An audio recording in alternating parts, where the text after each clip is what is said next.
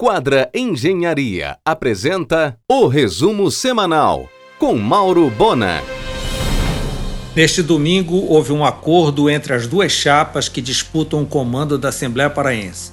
Ficou agendado que as eleições ocorrerá no dia 22 de julho, de forma híbrida, virtual e presencial. Belém corre risco de ficar sem onde armazenar gás de cozinha dentro dos próximos dois anos. A situação da tancagem em Miramar é bastante precária. Não acompanhou o aumento da demanda e necessita de investimentos urgentes. A Latam cancelou todos os voos entre Belém e Miami neste ano. No planejamento da companhia, recomeçará no dia 2 de janeiro de 2021. A Infraero já instalou anteparos de acrílico nos guichês de check-in do aeroporto de Valdecans. Aliás, nesta semana serão 22 voos diariamente pousando em Belém. Antes da pandemia eram 60. Carlos e Ana Paula Teixeira colocaram à venda o estratégico ponto da Benjamin, onde funcionou o restaurante Olho de Boto. Enquanto isso, a garrafeira está com promoção de vinhos para o verão. A Adega das Onze reabrirá nesta quarta, com reservas o restaurante vai lançar serviço de delivery com aplicativo próprio. Gretchen contratou Fátima Petrola para produzir a festa de seu casamento com Edras em setembro no Salão Fra. Se o Corona deixar, claro. Em um oferecimento de quadra Engenharia, Mauro Bona informa. Será no dia 8 de julho a posse do novo comando do tradicional Clube de Engenharia do Pará com André Tavares na presidência e Paulo Roseira na vice. Amanhã e terça, virtualmente, a eleição consulta para reitor da UFPA. Emmanuel Tourinho, doutor em psicologia, é candidato à reeleição. E Marcelo Raci, doutor em engenharia pela oposição. Estão aptos a votar 35 mil discentes, 2,8 mil docentes e 2,8 mil técnicos. Nesta segunda, no argumento remotamente gravado, Gisele Arouque, professora de gastronomia da UNAMA, Marcel Botelho, reitor da UFRA e Mariela Braga, psicóloga comportamental, às 22 horas na RBA.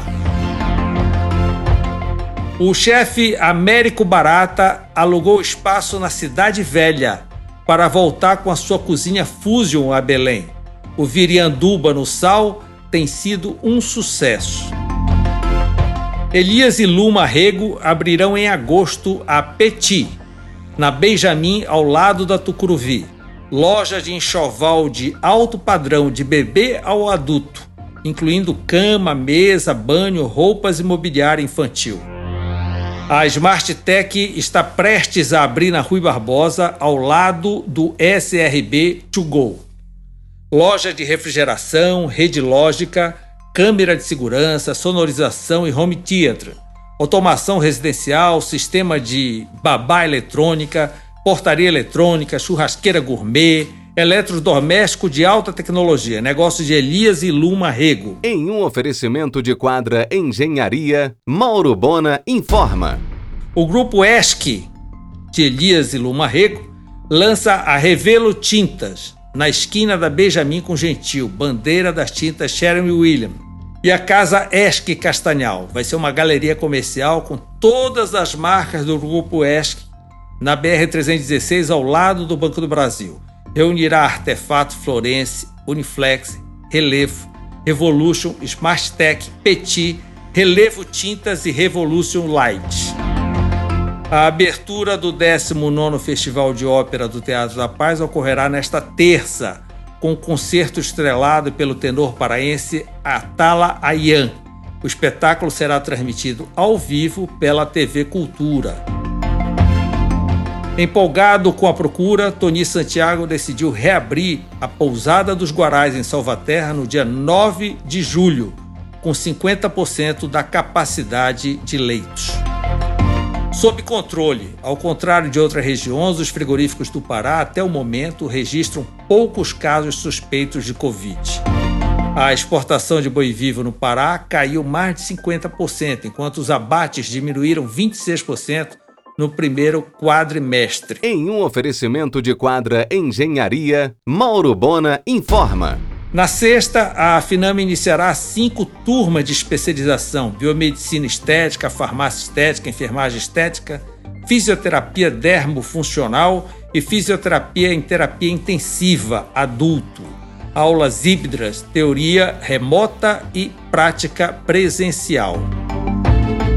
O Família Cecília reabrirá na quinta com nova refrigeração, novo cardápio e exclusivamente com reserva. Moacir Braga abrirá agora em julho, no antigo ponto do Tuto, na Rui Barbosa, a cantina Gimone. A tradicional excursão de férias da Star Tour para os Estados Unidos, desta vez decolará apenas no dia 2 de janeiro do ano que vem. Somente em maio, a inadimplência no ensino superior aumentou 14%. A logística no estado é um limitador para o crescimento da fruticultura no Pará. O tempo passa, dinheiro em caixa e o IFAM ainda não liberou o projeto de revitalização da Basílica. Executivos da rede americana CVS de farmácias estão em Belém para reunião com empresários e investidores. Os paraenses irão comprar pontos construir para alugar a CVS. O poderoso segmento aquaviário unido faz pressão para conseguir a estadualização da CDP. Atualmente, somente as docas do Pará, Ceará, Rio Grande do Norte, Bahia, Espírito Santo, Rio e São Paulo são federais. Mas na Amazônia, apenas o Pará é federal. Rondônia e Amazonas e o Maranhão também foram estadualizadas e no Amapá concedido ao município de Santana. Você ouviu o resumo semanal com Mauro Bona. Siga o Twitter arroba Mauro Bona.